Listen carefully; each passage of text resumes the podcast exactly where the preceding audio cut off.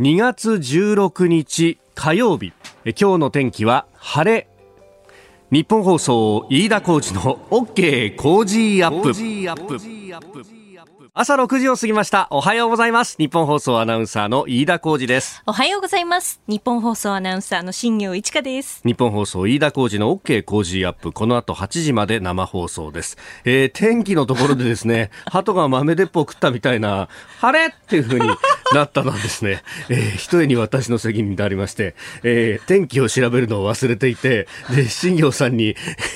タイトルコールの直前で目で合図したんですが、うん、そしたらバッとこう書いて、はいね、メモで出してくれたんですが、メモのどこを読んだらいいんだって言ったら、あったっていう気持ちが晴れっていう風になってしまったということです。すみません、字が汚かったです。いや、とんでもないです、はい、私が一義的に責任を負っております。大変失礼いたしました、えー、昨日はねあのかなり激しい雨が午前中降ったりなんかしましたが、はいえー、今日はいいお天気になるということで、ね、そうですね、穏やかに晴れますね、はいうんえー、一言晴れということで気持ちいい青空広がりそうですよ。はい、えー、日本屋上の温度計 きゅうてんよん 度と、まあ、今日もちょっと、まあ、ぬるい感じかなというね、うん、えー、日中じゅうよん、ごどぐらいかな、うんね、そうですね、東京都心じゅうごどです。はい、はい、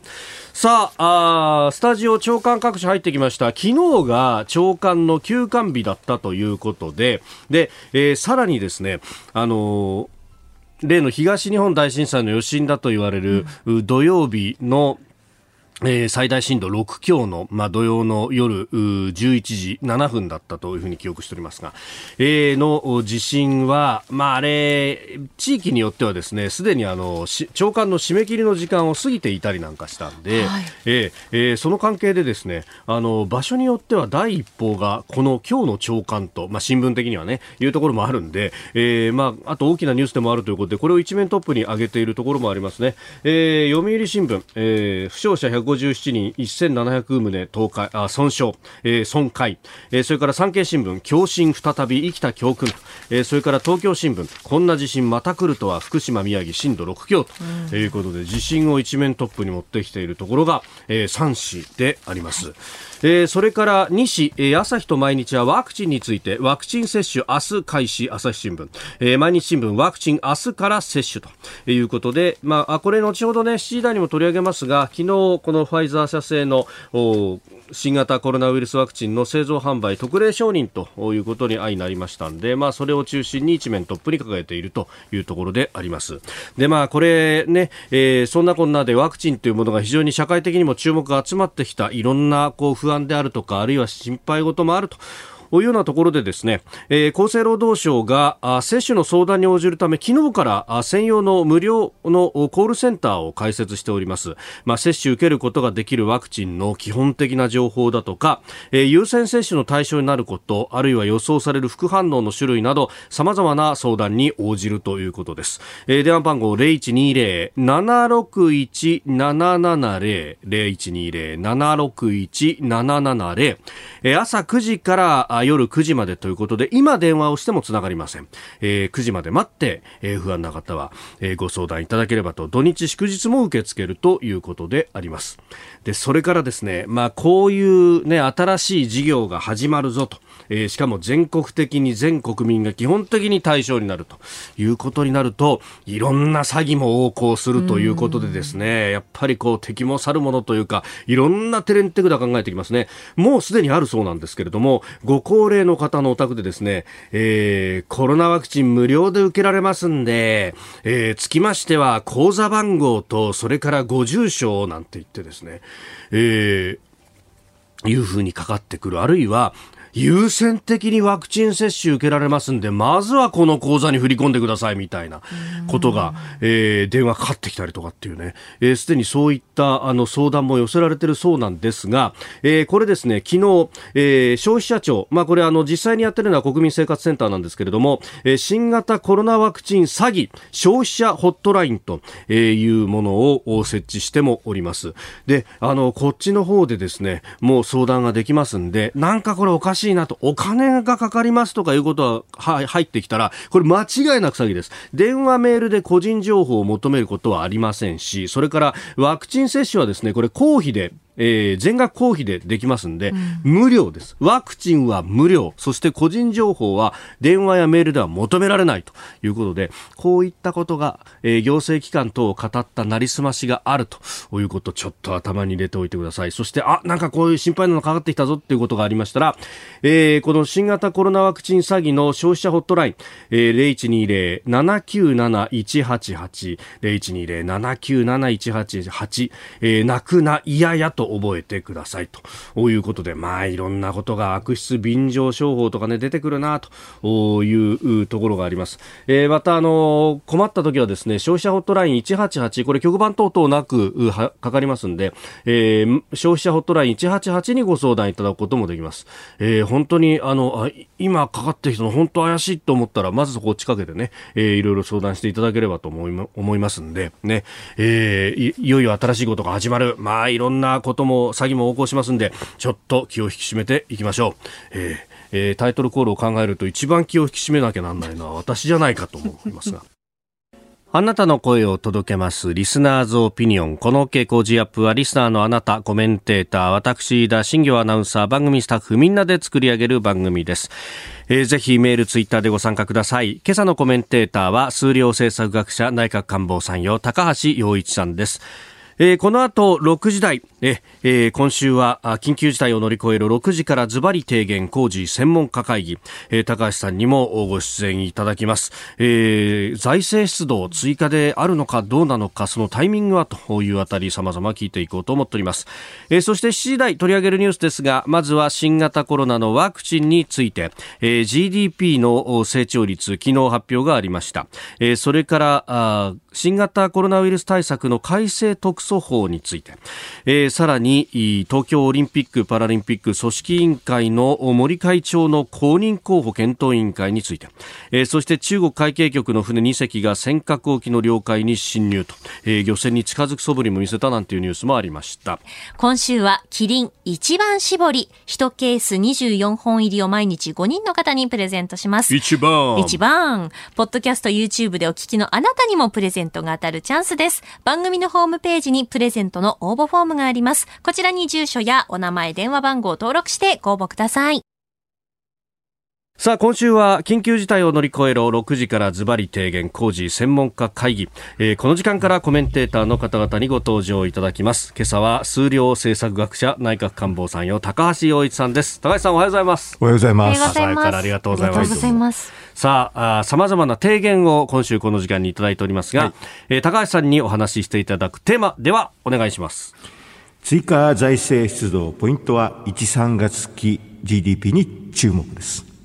ということで、いち、さんがつ期、まさにこの今の経済状態に注目と。そうですね。いや、これあの、まあね、え昨日ですね ジーディーピー 発表になって、ええ、まあ、それによればね、えー通年だと よんてんはちパーセント 減と、まあ、これ後ほどやりますけれども、ええ、まあ、この辺も受けて今出さなきゃみたいなことを言う人はいますが、むしろ注目はその次の期になるそうですね。だからそれはあの、あのこの間発表になったのはじゅう、じゅうにってもうすでに過去の話ですからね。そうですね。要するに今が重要なんですよね。で、いち、さんっていうのは今ちょうど真ん中なんですよ。にがつの真ん中ですからね。あとだからにがつの、えー、っとあといっかげつはんなんですけどね、はい、これの大きさによってですね、まあ、ただ正直言うとちょっと、うん、えー、とあんまり良くない数字だと思いますよ。というのはね、あの緊急事態宣言してね、はい、営業のこと自粛とかね、そういうのをやっていちがつやりましたからね。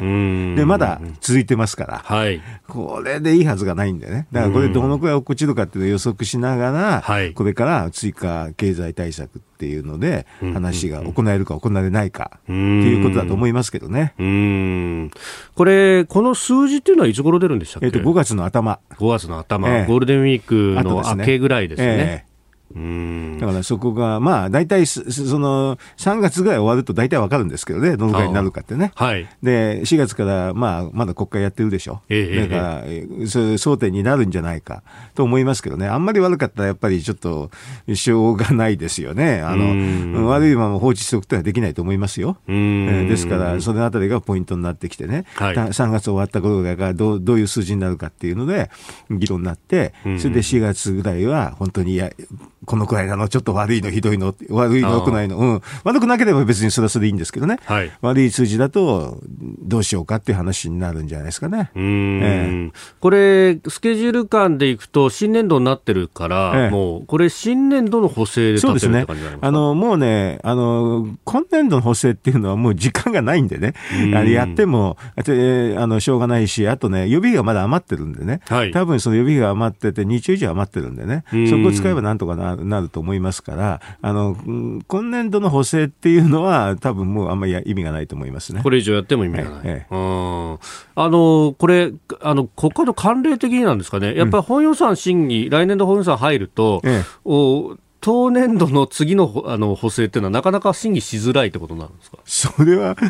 順番的に難しい、うん、まあね、あの順番的っていうか、でものあのやってる時にもう残りが少ないからね、残り少なかったし、それであと予備費余ってたら、はい、それ予備費使えって話になるでしょう。そっちの方が機動的にもできるし、うん、すぐできるし、議論しなくてすぐできるんでね、うん、予備費を余らして、はい、補正予算を今年度の補正予算を打つっていうのはなかなかないでしょうね。なるほど、ええ、うん、まあ、予備費大体だいさん次補正でよんちょうえんぐらい積んだんでしたっけ。えーと、もともとがあの二次補正でじゅっちょうえん積んで、えー、これでちょっと使わないからちょっと減額して、はい、最終的にはだから年度ではっちょうえんぐらいだったと思うんですけどね。それであのよん次補正の時にいっちょうえんちょっと減額したんですよね。 で, でもまだあの全部使い切ってないんで、はい、余ってますよね。この間あの閣議決定でなんかちょっとお金使うって言ったんですけど、それでその時に見た時でもまあにちょう以上余ってましたからね。そうすると補正予算組むよりかはそれの執行を早くするっていうことになるんじゃないですかね。うん、ええ、でまあ、それから、ね、あのー、海外を見ると、はい、ね、バイデン新政権も相当こう財政出動していく、うん、まあ、そうでしょう。これはもう経済落っこちますからね、うん、落っこちて放置しておくと失業が高まるんで、はい、イエレンさんなんてのは労働経済学者ですから、ね、えー、これは絶対嫌ですよ、えーえー、うん、失業率が高まってしまうと、もう間違いなくあの高まるか、あと下がらないんですよね、失業、高失業もまずこれはちょっとまずいんですよ、はい、だから日本なんかでも実はジーディーピー ギャップっていうの数字をめどに実は補正予算を組んだりしてるのは、実は失業率をなくすって、うそういうふうにあの失業ってすぐ起こんないんですけどね、はい、こういうふうに景気対策しないと半年後とかその間に起こるんですよね。だからそれをちょっと防止しなきゃいけないので、あの ジーディーピー ギャップって言って、本来あるべき水準よりかは今の ジーディーピー が低い時にはその差を埋めるっていうのが基本的な考え方なんで、アメリカなんかもそ の, その基本的な考え方でやってるんで、 ジーディーピー ギャップって言って本来あるべき ジーディーピー より今低いから、だから仕方なく、まあ、こういうふうに財政出動しているっていうのが現状ですよね。うんで、その財政出動をどういうところに使うかというところで、うん、アメリカの場合はまたこう、まあえー、所得保障のような形を取ると。そうですね、これはね、あのだから所得保障つって広く巻くのと、はい、それとあとターゲット絞って財政出動でやるっていうふたつのパターンがあるんですよ、はい、いつもあるんですけどね、うん、まあ、あの広く巻くときには経済がすごく落ち込んだときにはもう と, とてもじゃないけど、うん、あのその広く巻かないと救えないんですよね、はい、で日本の場合はね、今まであの結構財政出動してたんで、あんまり落ち込みはね、他の国に比べたら大きくないんですよね、うん、そうするとある程度ターゲット絞ってやった方がいいって考え方も出るんですよね、うん、ええ、やっぱり非常にあのいなんていうかね、必要なところに、うん、あの持っていくと。だから今のですとあの地方への臨時交付金して臨時交付金で出して、それでそれを休業補償、はい、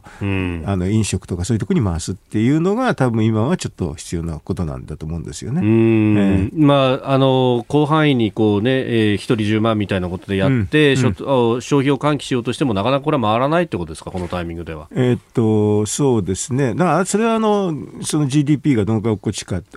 て依存してて、あの ジーディーピー のギャップっていうのがにじゅっちょう以上あるとね、そういうのが多分いいんですけどね、今はそこでことはないと思いますよ。だからそうするとそこまであの後半にあの需要を喚起するっていう必要性がちょっと今は薄れてるっていうね。うあの他方その、ね、やっぱりこう財政出動ガーンとやると、うん、えー、今度は財政の健全性がとかこう、ねえー、いろいろ議論になったりするところですが、うん、そこはねはっきり言ってね、あのあんまり議論にはなってないんですけどね、うん、マスコミがなってるだけなんで、えー、でも全然それはあの、まあえー、とこの対策をやった時に安倍政権の時から、はい、あの国債を出して日本銀行が買うっていう形になってるんで、財政負担はほぼないんですよ。ですからそれはそれであのそのスキームができてるんで、それにも関かかわらず、うん、コロナ増税みたいなことを言う人いるんですけど、それはただただ単に言ってるだけであるんですけど、それが具体的な検討措置には上がってないと思いますよ。うーん、うん、あのアメリカでもそのイエレンさんはガンガン出せっていう風な派で、はい、うん、で一方でその今までは財政出動も大事だって言ってたローレン・サマーズさんが少し、うんうん、あのそれは行き過ぎなんじゃないかみたいな話をちょっと論争になってるみたいな風に報じられたりしますが、あの同じあれでしょう、その、えー、と民主党内の中でね、えー、あの、えー、指導争いみたいなところもあるんじゃないですか。なるほど。サマーズさんってのはかなり政治的な人ですからね、自分がちょっとアピールしたくてねいう時もありますよね。なるほど、えー、どうですか、やっぱりあの労働経済学やってらっしゃったイエレンさんの方がより失業率っていうものに対して、まあ、これが上がるとまずいって、えー、いうふうに考えてどんどん出そうとしてる感じはあります、うん、それはあの普通の経済学者みんなそうですよあの要するに失業が一番まずいっていうことなんで、だから ジーディーピー ギャップを放置しておくと失業が増えますからね、うん、失業が増えるとのその社会的コストっていうのは大きいっていうのはほとんどの人は同じですから、うん、そのあのだからほんのあとそのさじ加減っていうのでいろんな意見を言うっていうのは、はい、あのことなんで、それをサマーズさんはちょっとね政治的にね、うん、ちょっと、うん、おお俺もいるぞっていう言いたいっていうところがあるんじゃないですかなるほど、だからそうは言ってもそんないきなりコロナ増税みたいなことをやろうっていうことを、うん、アメリカで言う人はいないってことです。だってアメリカだって平和のビル買ってますからほとんど関係なくて、うんうんうん、要はでもあの日本とちょっと違ってて、はい、あの結構景気良くなってんでインフレ率がにに近くなってるのは事実なんですよ。インフレ率がにに近くなると、はい、実はその中央銀行があの国債を買ってっていうやり方はちょっと通用しなく、なかなか通用しなくなるんですよね。日本はだいぶまだそこに行かないからまだまだ余力があるんですけど、アメリカの場合はその余力がだんだんなくなってきてんで、はい、だからサマーさんなんかもあじゃなくてあのイエレンさんなんかも、はい、その辺を意識した、ね、言い方をしてますよ。うーん、ええ、まあ、ある程度 にパーセント を超えてきても許容はするけれども大幅には許容しないぞってなってるという言い方になってるんだけど、うん、でも日本のこと考えると日本にはまだ にパーセント まで遠くいかないからまだ大丈夫なんですけどね。いやなんかだからそういう意味ではあの全然その経済の状況が違うから言い方もちょっと違ってくるんですけどね、うんええ、だからサマーさんなんかはねにに近くなってるからっていうのを意識してちょっとそういうニュアンスを言って、うん、でもイエレンさんから見てちょっと上に超えても大丈夫じゃないのとかそんな感じなんですよねなるほど、えー、エフアールビー のパウエル議長も にパーセント 超えたらすぐに締めるとかじゃないよって言ってます、ね、な, な, ないですよ。だあの率直に言うと ね,、うんうん、あのねさんぐらいになったって大したことないんですよ。それ知ってるんですよ。別にインフレ率 さんパーセント であってもにだから にてんいち になったらなんとかっていうのは思うのはそんな人いなくて、はいえー、はっきり言ってさんぐらいまでは多分放置しておきますようーん、うんまあ、インフレ率が高まるということによってこれ借金持ってる人に関しては、うん、そのインフレ率の部分で、まあ、利率が上がっちゃうときついかもしれないですけど、えー、基本的には楽になるっていうのがインフレの状態で、うん、そうですね。あの元本のところね、うん、あの利率は大体連動するんでね、えー、案外、えーあのうん、あの助かる助かることはないんですけどね。うん、えーえー、モーニングライフアップ今日今週はろくじからズバリ提言工事専門家会議、追加財政出動ポイントはいち、さんがつ期の ジーディーピー 次第というところから、まあ、海外の事例なども含めてお話をいただきました。ここが気になるプラスです。えーおとといというかもう、もうちょっと前ですね、えー、土曜日の地震について、まあ、あの新聞の、ね、休刊日と締め切りの関係で、えー、今日一面に持ってきているところもあるぞという話しましたけれども、まあ、その中で、まあ、いろんなところに被害は確かに出ています。あの怪我された方はひゃくごじゅうにん以上いらっしゃったと。そして、えー、家屋等々建物への被害というのがせんななひゃくとう余りというふうになっておりますが、えー、もう一つまあ、これ深刻なのが東北新幹線、えー、今も止まっております。あの一ノ関と、ね、盛岡の間はあの一部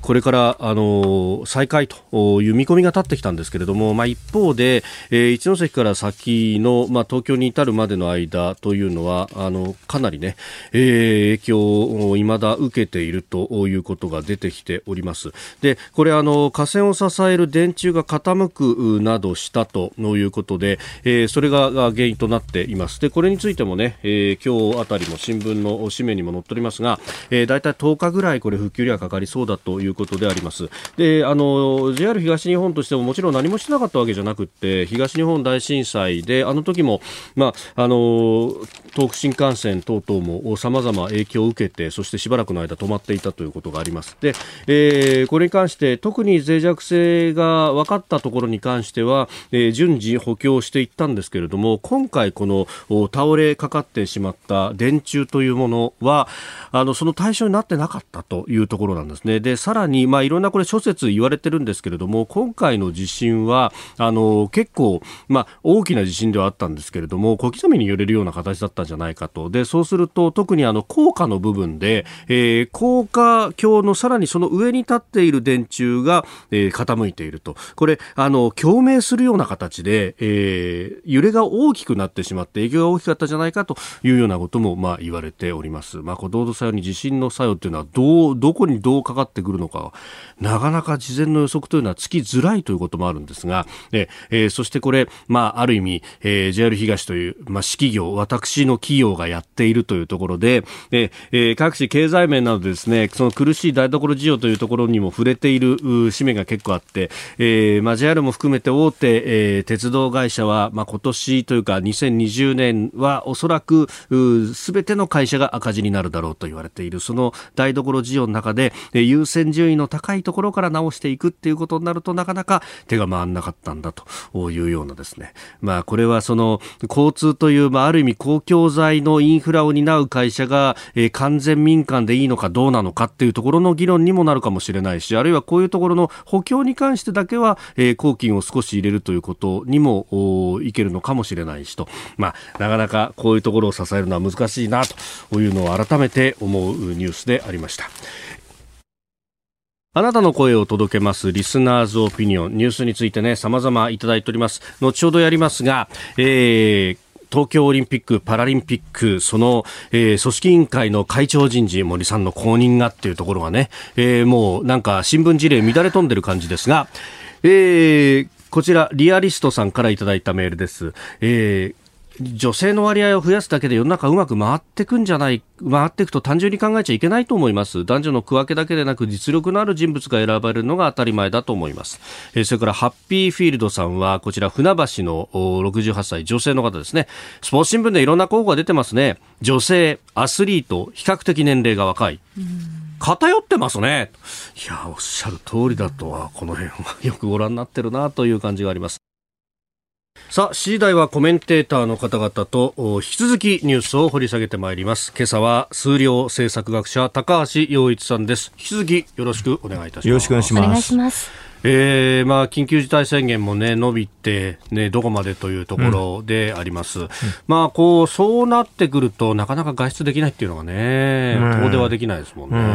うんうん、もう早く外出したいですよね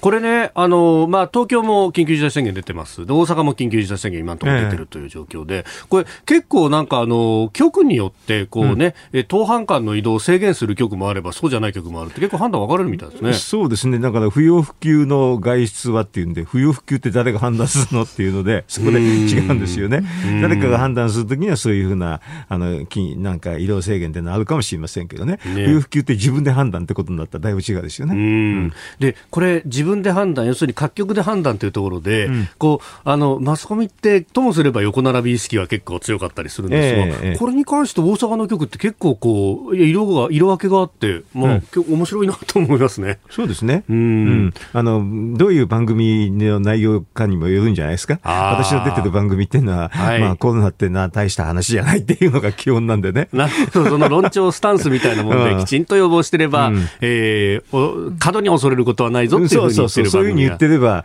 あのわざわざね、えー、あの一律の禁止はなくて、えー、それぞれのが、ね、責任を持ってやればいいっていうことになるでしょ。なるほど、えー、ここでポッドキャスト YouTube でお聞きのあなたにお知らせです。日本放送飯田浩二の OK コージーアップ週末増刊号を毎週土曜日の午後に配信しています。いっしゅうかんのニュースの振り返り、そしてこれからのニュースの予定、毎週更新しています。この増刊号でメッセージを紹介させていただいた方には番組オリジナルのマスキングテープをプレゼントしています。ぜひご参加ください。あなたと一緒に作る朝のニュース番組飯田浩二の OK コージーアップ、海外でお聞きのあなた、そして関東以外の地域でお聞きのあなたからの参加もお待ちしています。にがつじゅうろくにち火曜日、時刻は朝しちじを過ぎました。改めましておはようございます。日本放送アナウンサーの飯田浩二です。では最初のニュース、こちらです。菅総理が明日から新型コロナワクチンの接種開始を表明。菅総理大臣は昨日の衆議院予算委員会で新型コロナウイルスのワクチンについて明日じゅうしちにちから医療関係者への先行接種を開始する方針を表明しました。日程については今日河野太郎ワクチン担当大臣が記者会見の中で説明をすると見られていると、えー、そして昨日は厚生労働省がこのファイザー社のワクチンについて、えー、特例承認をしたということも出てきております、うん待望ですね、ええ、待ちに待ったって、ねうん、明日からですね、待ちに待ったっていうことなんですよね、ええええ、まあねあの私もろくじゅうごさい以上ですから、まあうん、さんがつの下旬ぐらいに接種券が配られてきて、はい、でしがつから受けるっていうふうなことになるんじゃないかなと思うんですけどね、うん、まあ打ったらあの皆さんに見せてあげますよ見せてあげますよ、うん、あのあとねなんかワクチン券の接種券があるけどそこに、はい、あの正面のところの記述があるからね、うん、それをねパチカなんかしてね、はい、あのどいつも持ち歩こうかなと思うとはすら思ってますけどね、あ人に自慢するために人に自慢するためにラミネートのやつが挟んで、うんうん、なんかああいうのはね政府でやっちゃうとね強制的だからどうのこうのっていけないっていうらしいんだけど、はい、個人でやるのは構わないでしょ。だから政府がなんかやるとそれを差別するとかそういう話にもなるでしょ。あそうかワクチン打ってない人に対しての差別が起こってしまわないかと、うんえー、そうそうでも個人でやるのは全然構わないでしょって言ったらそれは構わないですってうーんできればねそういうのを見せてね、はい、あれですよ自慢してね俺ね俺は打ってるぞって言ってねそれで自由に行動したいってタイプなのうーん、うん、まああの実情やっぱりその移動の自由に対するパスポート的な意味合いっていうのはこれは出てきますかね。あの見せられて悪い気はしないでしょうーん相手の人でうーん、うんまあね、あのワクチンの、まあ、先行で接種が進んでいるイスラエルなんかは、うんまあ、周りの国々の中には、えー、接種している証明があれば、うん、特にチェックとかそうだなく受け入れますというところが出てきてるんですね。そうですねだからあの、まあそういうの人が多くなってね、はい、特にあの私らろくじゅうごさい以上だから残りわずかな人生しかないから、うん、こういう時にねうちの中にいるのは嫌だというふうに思いますよそうしたら外に行きたいと外に行く時に迷惑をかけちゃいけないから私打ってますよと言って相手にあの、ね、安心をしてもらうっていうのはあるじゃないですか。決して私このことを、ね、人に強要してるわけじゃないんですけど自分の行動としてね、うん、やりたいと思ってるだけですけどね、はい、うー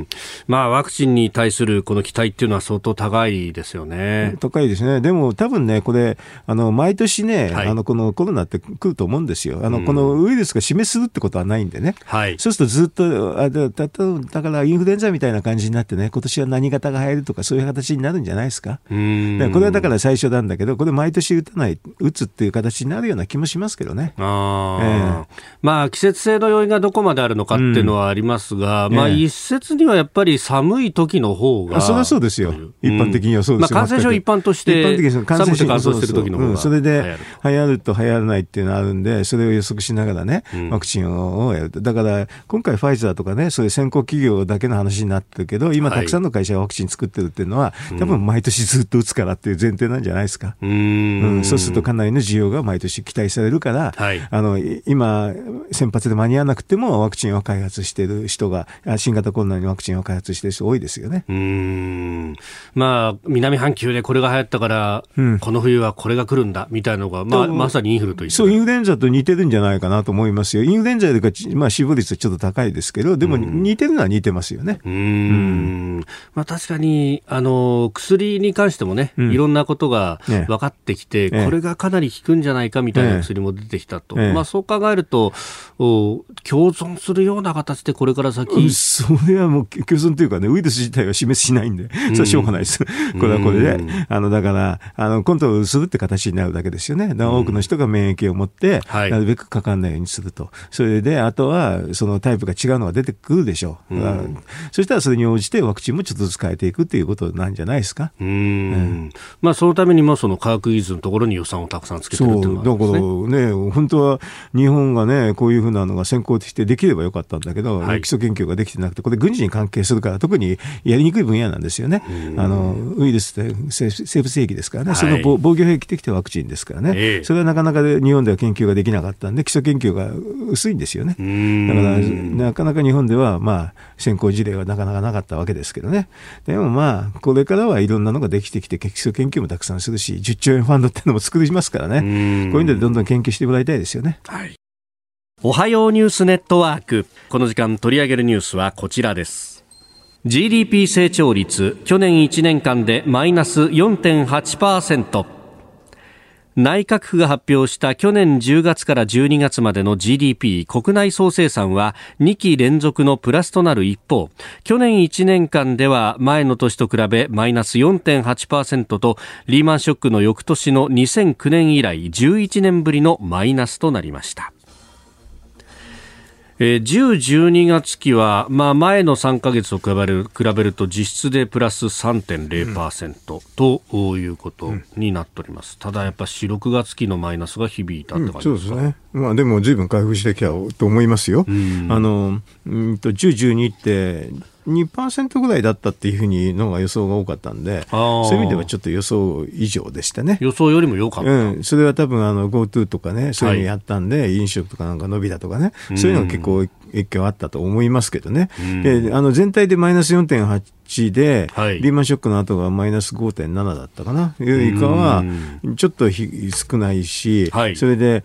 こういうの見るときに日本だけ見るとダメなんでね、要するにアメリカとかヨーロッパも一緒に見た方がいいんですよ、はい、でそれ全部数字が出たんでね、うん、あのじゅう、じゅうにで比べるといちねんまえと比べてじゅう、じゅうにがどうだったかっていうのを見るのが一番簡単なんですよね、うん、でそういうふうに見ると日本っていちねんまえのじゅう、じゅうにと比べて今度のじゅう、じゅうにっていうのは ジーディーピー は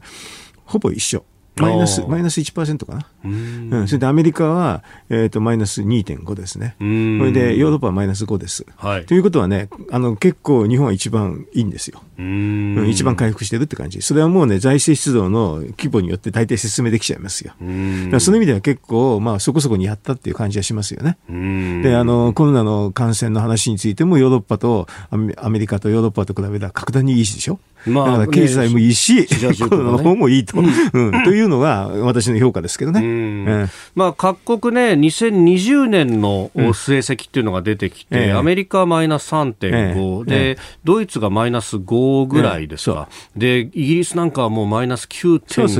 ゅう とかもうじゅう近くとなっていることを考えると、まあ、よんてんはち 踏みとどまった方だという感じ。踏みとどまってる方ですよね。うん、これだと回復も一番早いし、うん、だから日本は、まあ、コロナもの成績ももいいんですけど経済の成績もいいんでね、はい、コロナと経済両方の合わせてふたつの成績で見るとそれは日本で先進日本は先進国の中で、まあ、すごい、すごい上位ですよね。上位さんばんめとかよんばんめとかそんなレベルですね。これどうなんですか、あのじゅう、じゅうにがつ期で比較すると、うん、日本はあの去年のじゅう、じゅうにって消費増税の直後だったっていうのもありますが、だから直後だったんで、えー、でみっかおおそれで起こったからその分だけちょっと回復がいいとも言えるんですけどね、うん、でも、でもまああの総じてみると、はい、あのまあ、いちねんかんで鳴らしてみても、うん、まあそんなに悪くないですよね。悪くはない、うん、だからまああのある意味で消費増税やったから私なんかそこから落ち込みをやってね、それで必要な金額って言ったくらいなんでね、うん、それだからそれはそれで出しておいてもよかったの出した、出したのが結果的にはよかったのかなって思いますけどね。うん、うん、まあこれだけその断続的に感染が拡大したなんだっていうね、ええ、経済が止まっている中で考えると、ええ、よくやったと、うん、それで別にあの財政出動して、はい、増税は必要ないわけだから増税が必要なくてやったんだから何が悪いのってことですけどね、まあ、だからその時に批判はあれですよ、大きすぎるって言われたんですけど ね, ね大きすぎるって言われたのはなんで悪くないじゃないのってふうに言いたいですけどね。うん、うん、で一方で、うん、あの株価が相当上がっていて、そうですね、えー、さんまんえん台を回復したというのがありました。さんじゅうねんぶりね。そう、結構メールをいただいてるんですね、えーえー、特住所の拓馬さん、日経平均、うん、まさかのさんまんえん超え、えー、私を含めて一般の投資家あんまり儲かってないという声も聞こえます。誰が儲けてんですかねと。あるいは太一パパさん、うん、横浜市の方、えー、実体経済はあんまり良くないのにどうして株価だけ上がっちゃうんでしょうか、いつまで続くんでしょうかと結構これ不思議だなっていうふうに見てる方多いようですね。実体経済が悪いっていうのは、はい、どこで比較してた話なんですけど、私今言ったようにいちねんまえで比較してれば、うんうん、あの少なくとも欧米よりはいいわけですよ。だからなんて比較するんで絶対的な水準がちょっと悪いでしょっていう感じで言うんですけどね。あ、比較すると肌感覚取ってるのところ、そうそうそう、うん、でもそれは悪くはないですよね。だから株価どうして上がるのかって言ったら、要するに年後半以降の、はい、あの要するに先を見てるってだけですよ。で年後半以降になったらコロナが離れ落ち着くでしょと、コロナが落ち着いたら今までコロナによって需要がはげ剥がれていた飲食とか旅行は伸びるでしょって、そういう予想ですよ。うーん、うん、もうこの今年にせんにじゅういちねんの後半は相当経済回復してくるぞっていう、うん、してくるという読みがあるから株が上がるわけですよね。でそれでなんか先ほどの株あやってんだけど儲かってないって そ, それはよっぽど間違ってんじゃないの売り方がうん、うん、要するにバイアンドホールドって言って持ってるだけで儲かるってレベルですよね今は、うん、あで少なくともこの半年はも儲かってたはずですよ。確かに緊急事態宣言のあったあのぐらいのもうちょっと前ですかね、えー、底値ではにまんえん割った時期があった、うんまあそここれ考えるとね いってんごばいぐらいになってるだからそれで儲けてないっていうのは売りのタイミングのがいいタイミングだったんだけど全員が儲かるわけじゃないからあの要するにちょっと失敗しましたねっていうレベルの話になっちゃいますよね。うん、うんまあ、でもこれね、えー、にじゅうねんにじゅういちねんこう半からこう上がっていくということを考えると、うんまあ、諸外国はそれとともにインフレ率が上がるんじゃないかということは言われてますが日本は別ですか。日本はまだあのそこまで上がってないんでね。で逆に言うと財政出動の余地が結構あるんですよ。うーんだからあのインフレ率が上がらなければあの中央銀行が国債を買ったって何も問題ないわけでだそういう意味では あのある意味でそれはインフレ率もうちょっと上がった方がいいっていうのはその通りなんですけどね。逆に言うとそれは財政出動の余地があるというふうに捉えられるんですよね。うーん、うんえー、足元の経済そしてこれからというところでした。続いてこちらです。政府が新型コロナウイルス対策の改正特別措置法の流れを知事に通知。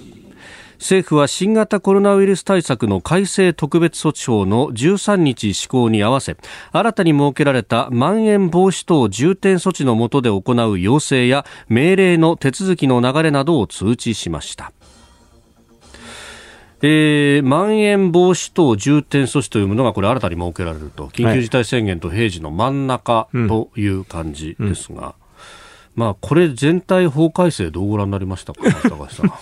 まあ基本はね、ええ、あの要は有事の対応ができてないからその中でやるから、はいええ、なんかだから、ええ、ちょっと不徹底っていうかねあの要は普通の国だったら、はい、あの憲法に緊急事態条項というのがあって、うん、いざという時にはこういうふうに手続きでやりますっていうのがあるから、うん、私権制限というのは結構、はいまあ、手続きさえ手続きが厳格になってるんですけど、えー、私権制限は基本的にできるんですよ。私権私の権利、うん、私の権利ね、うん、でもこ日本はその緊急事態条項なしでやるから、はい、この話がいつもふらついちゃって、はい、そこがきちっとできないからそうすると他の措置って話になるでしょ、はい、そうするとこういう話が多くなるんですよ、うん、なんだか屋上区みたいなものがそうそうね、だからあの有事の話を平時の時に議論してないとこういうことになっちゃうんですけどね、はい、だってもう憲法の議論はしたくないんでしょ。うん憲法の議論したくないんですけど世界の憲法の中で緊急事態条項ない国ってほとんどないんだよね。あそうするとそれがなくていろんな法改正するっていうのはすごく大変ですよ、はい、うーん、うん、まあ本当特別措置法の形で、うん、こういろんな有事に対してこれにはこれみたいなものが、まあ、災害だけは災害特措法っていう柱みたいなものがありますけど、うん、あとは全部なんかパッチワークみたいにはめてってる感じになってますよね。それはもともとの緊急事態条項がないからこうなっちゃう、えー、だからいつもいつもその時その時やるんですけどね。それだったらどっかまとめて緊急事態条項をやって包括的なあの有事体有事体制っていうかね、えー、それをきちんとやった方がそれは手っ取り早いですよ。うん、うん、これ結局その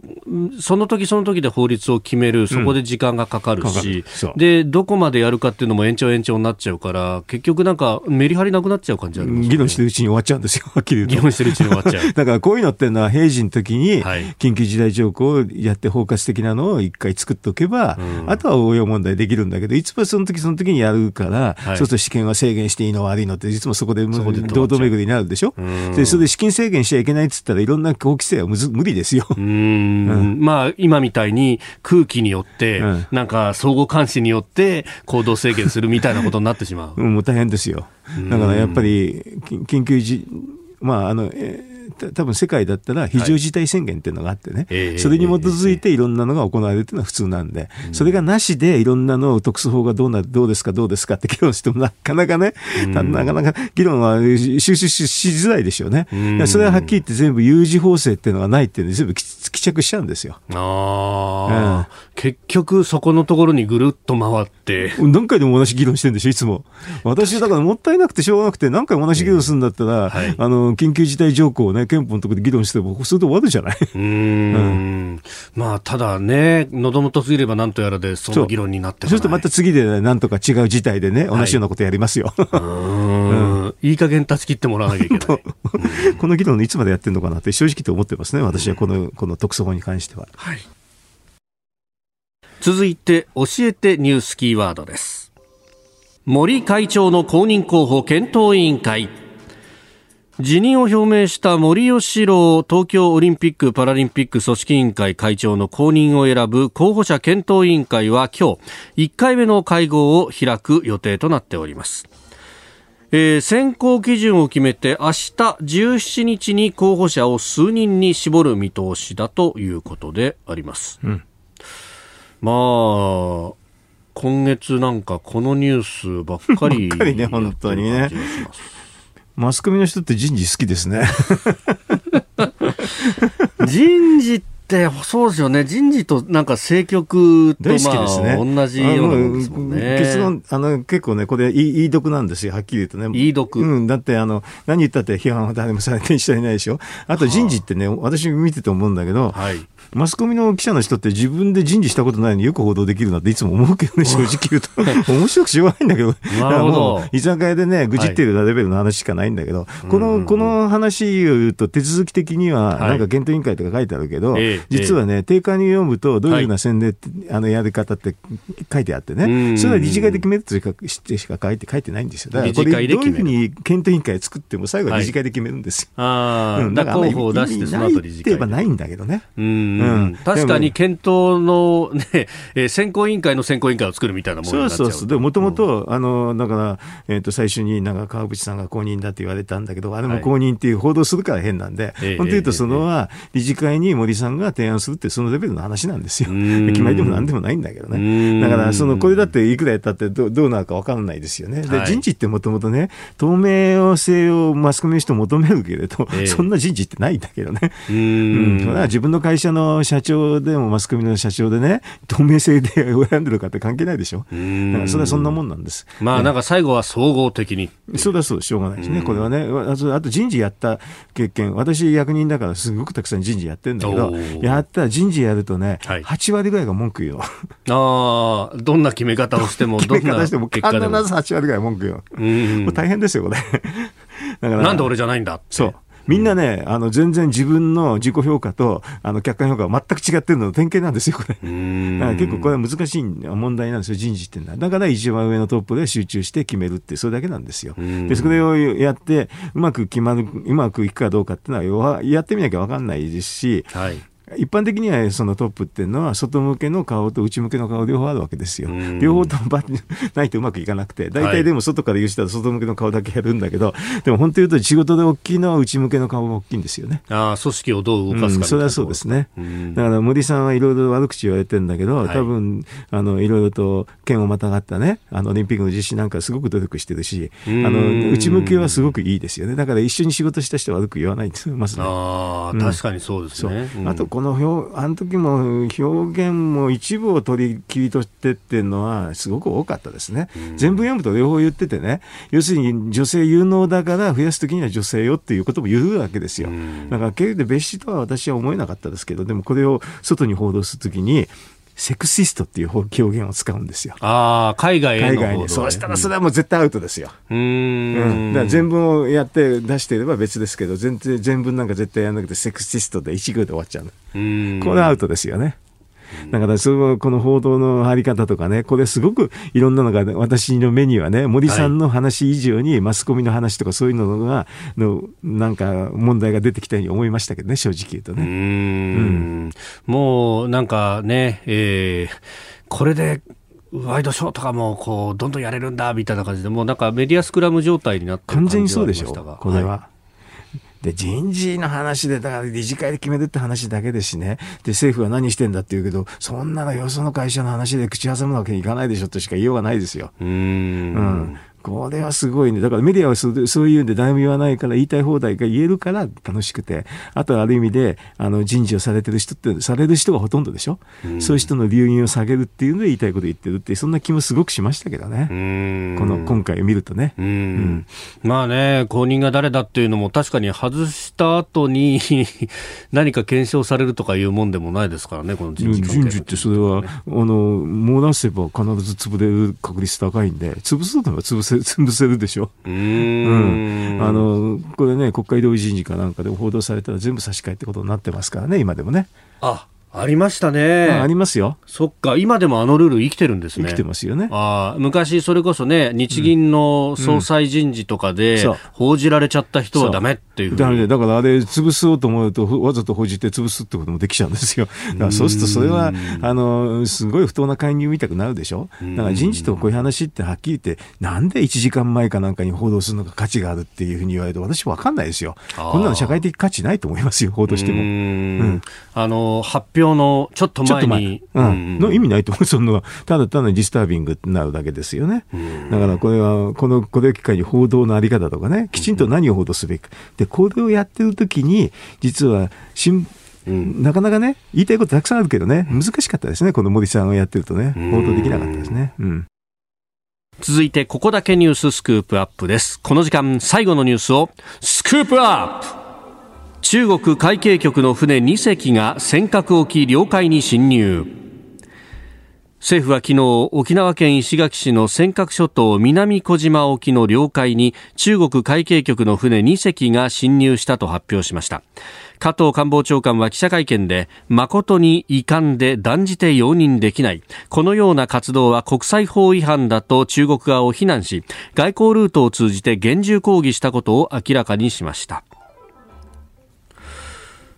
えー、一部報道では漁船に接近しようとしたなんてこともね、うん、言われておりましたが、まあ、もうあの海警っていうのは日本の海上保安庁というふうに報道でよくやれますけどね、はい、まあ、はっきり言えば軍隊ですから、ええ、あのそれはだいぶあの報道とし報道としてはね、あのちゃんと、はい、まあ、軍隊が来てるっていうことなんですよね。第二海軍なんていう言い方もされます、うん、それであれですよね、向こうは法律を改正して、はい、あのまあ、武器使用とかいろいろやるっていうことになってるんで、うん、あのなんかこれ遺憾の意を表明するって当たり前なんでしょうけどね、はい、やっぱり実効支配の話をもうちょっとはっきり言った方がよくてね、えー、一番簡単なのがあれでしょうね、ま、前から言ってるんですけど、あのなんかお墓参りとかね、簡単でしょう、うん、お墓参りに行った行ったって何が悪いっていう話でね、はい、それ報道してもらったのは逆に言うわけですよ。日本の実効支配してるっていうのはお墓参りに行くってことは墓地があるってことですからね、それはもうあれですよね。あのそれででしょう、向こうの会計法の立場だといろんな建造物があったら違法だったら撤去するって話だから、はい、お, お墓を撤去してみって言ったら面白いですよね。 あ, まああそこかつてはね、鰹節工場があって人が暮らしていたというところでは、うん、ちょっとお墓もあれですよ、誰が埋葬されてってそういうデータもきちんとあるわけでね、これはなんかお墓参り行くの何が悪いってそれだけのことですよね、うんうんうんうん、そういうあと海洋の調査とかね、いろいろ名目があるんだけど、はい、実効支配の話っていうのをもうちょっと世界にアピールするっていうかね、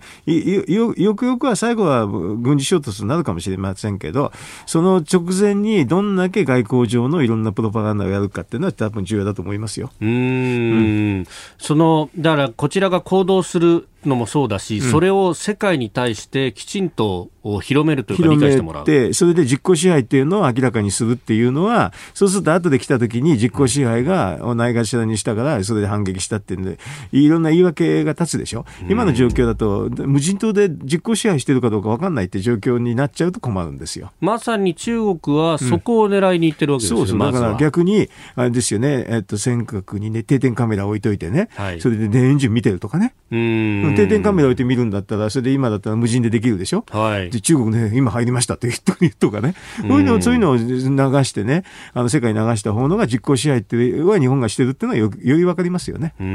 ん、まあね、そうエスカレートしてるから心配だからこそ、うん、きちんと判断しなきゃならないからカメラを置くんですとか、あるいは人を置くんですとかって、うん、それで言えばいいだけでね、あのカメラを置いてそれで後でそれ壊されちゃったかもかもしれないけど、また置けばいいんでしょ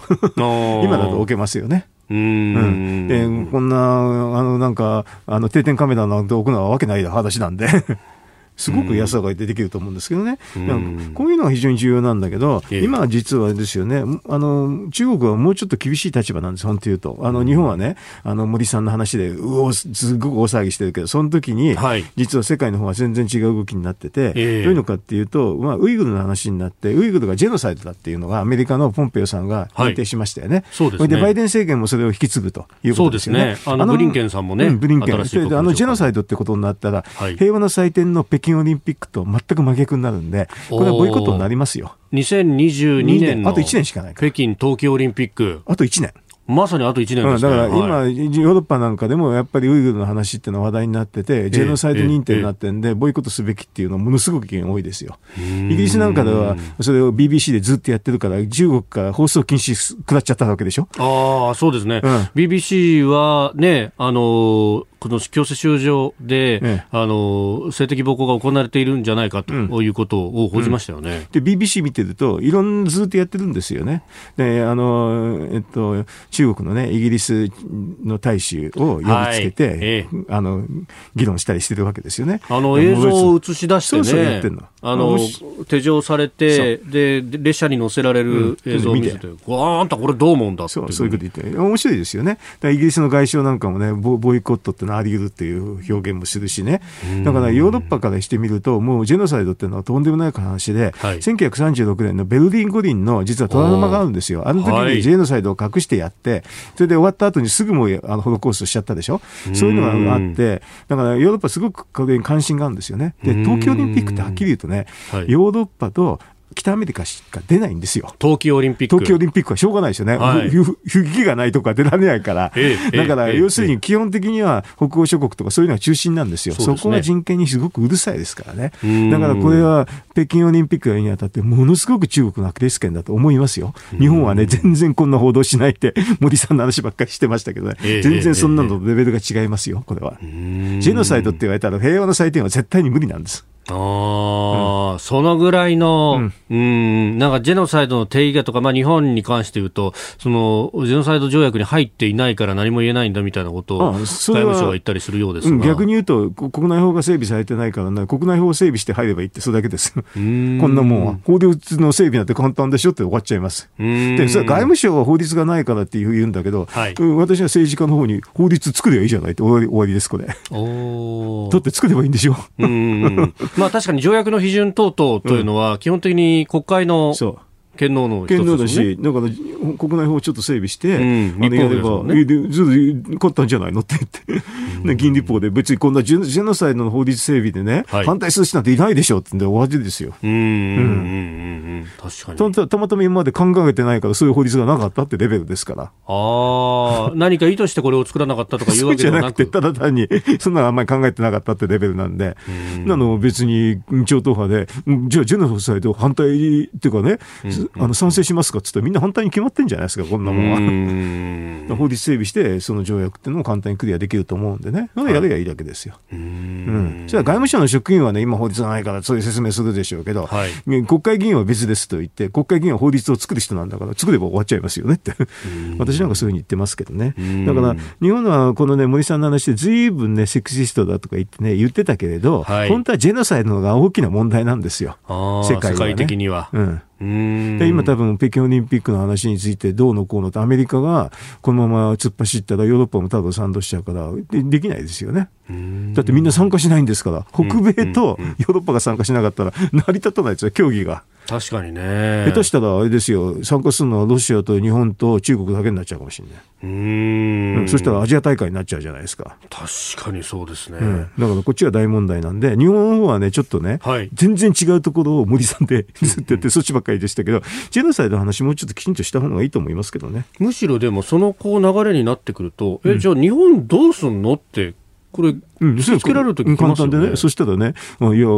そのジェノサイド法律を整備してあのやめますしかないですよ、こんなもん。うん、いくらなんでもジェノサイド認定されてて、それを、うん、平和の祭典とは言いにくいですよ。うーんでしょ。確かにね、でもなんかね、うん、日本はちょっと世界の中で全然違うことばっかりで盛り上がってるんですよ。あ、むしろここだからちゃんと用意しとけよって話になるわけですね、うん、私国会議員の人にねだから法律制定と条約関連って批准した方がいいってずっと言ってるんですけどね、うん、法律の制定って難しくないからそんなもんあこんな、うんうん、だからなんかね穴の方向行ってるんですけど中国が着々着々とやっててそのプロパガンダにも日本は負けちゃいけないなと私は思ってますけどね。なるほど、うんえー、海警局の船に隻尖閣の情勢のところからあ北京オリンピックの話までいただきました、